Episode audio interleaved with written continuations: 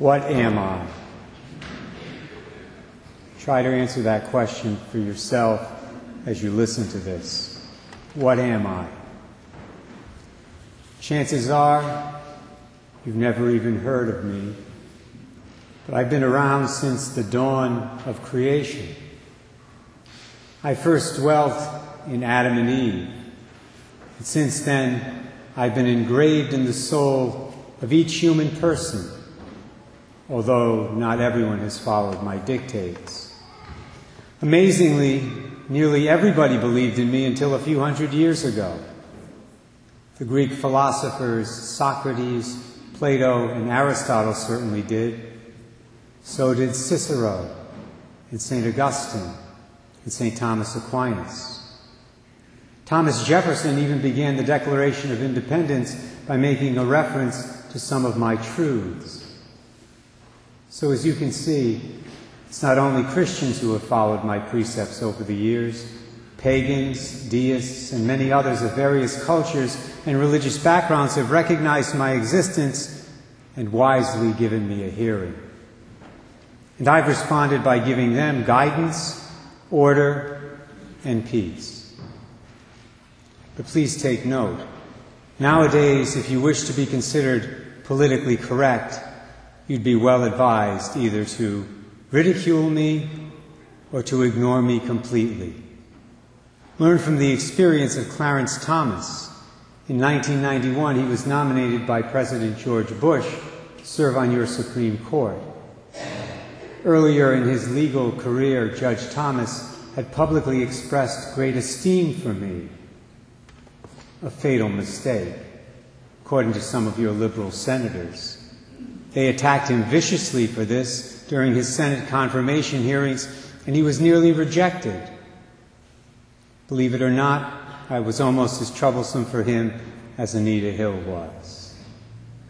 And yet, my friends, if you and your culture want to survive, you had better start listening to me, because I'm your only hope. Without me, you each become your own ruler. And that's the formula for anarchy and disaster. You're already seeing the consequences of leaving me out of your lives. Why do you think there's so much violence in your society? Why are your young people senselessly killing one another with growing frequency? It's because they've been taught to reject me. It's because they're consciously ignoring one of my most important precepts. So, what am I? I'm the natural law. The natural law is the law of God, which a person can discern by human reason alone, apart from any special revelation from the Lord. Until a few hundred years ago, almost everybody believed in it, at least implicitly but now very few do. Thomas Jefferson was referring to this law when he wrote this now famous line We hold these truths to be self evident that all men are created equal and that they are endowed their, by their Creator with certain inalienable rights, that among these are life, liberty, and the pursuit of happiness.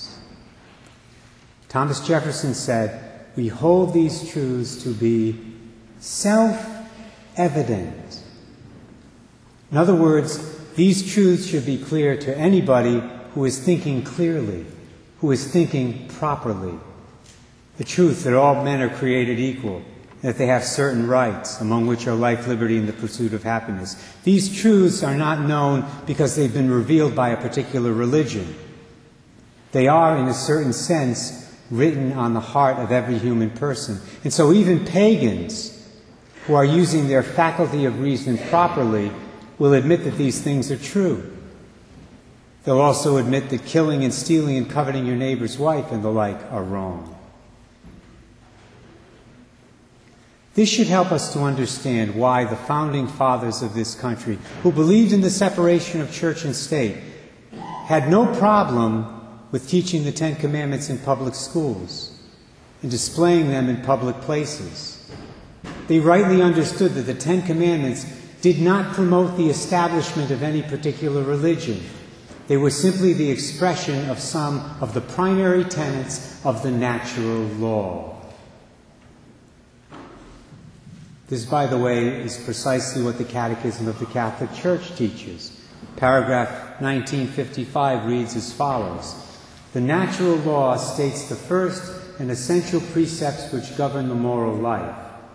Its principal precepts are ex- expressed in the Decalogue. Decalogue is the Ten Commandments. This means it would have been possible to figure out the Ten Commandments even if God had never given them to Moses on Mount Sinai. We could have figured them out on our own. I'll demonstrate this to you now by showing you the rational basis of the Decalogue. First commandment, we heard a few moments ago from Exodus 20. I, the, Lord, am your God. You shall not have other gods besides me. The existence of God, the fact upon which that commandment is based, the existence of God is something that can be discerned by reason alone. You don't need the Bible. You don't need any special revelation from God to figure out that He exists just by looking around at the world.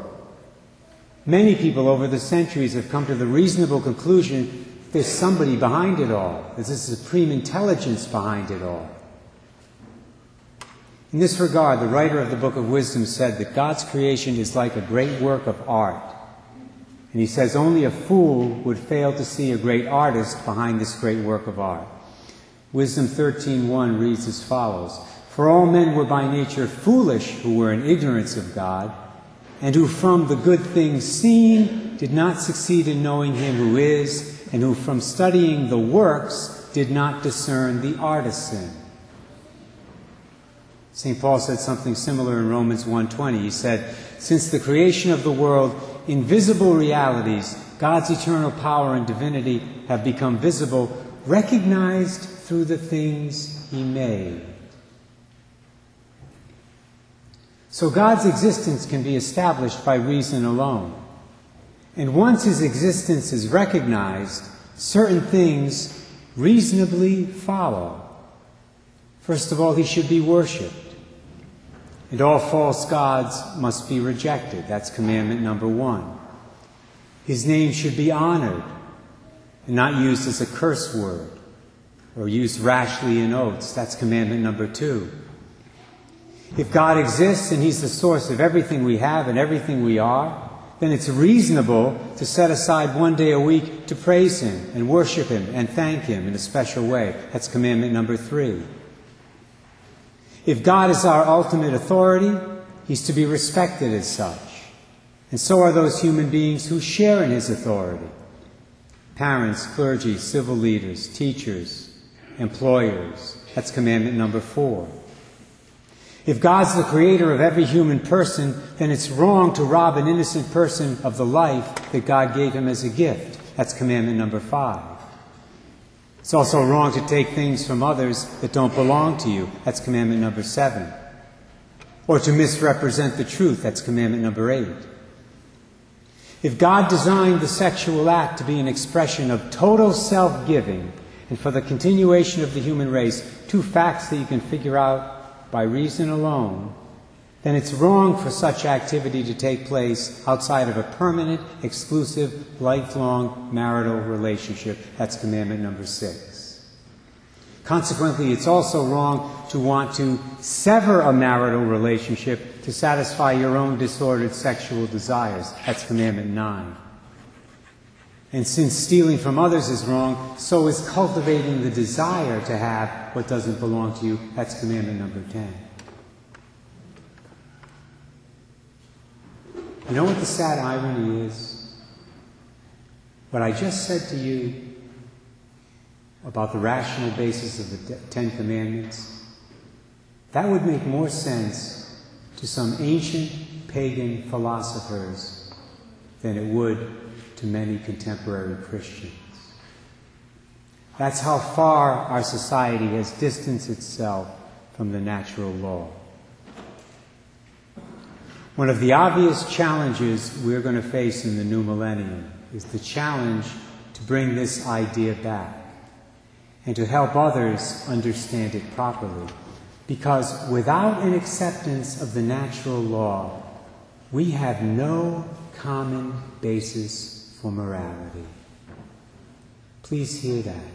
Without the natural law, we have no common basis of morality. Consequently, the culture of death will continue to grow in our midst. Incidents like the tragedy at Columbine High School will happen with ever greater frequency.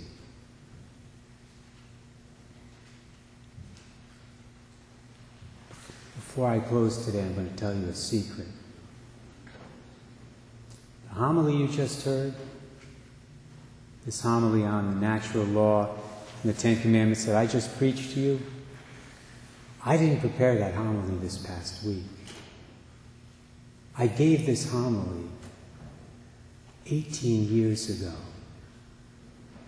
from this pulpit, the year 2000.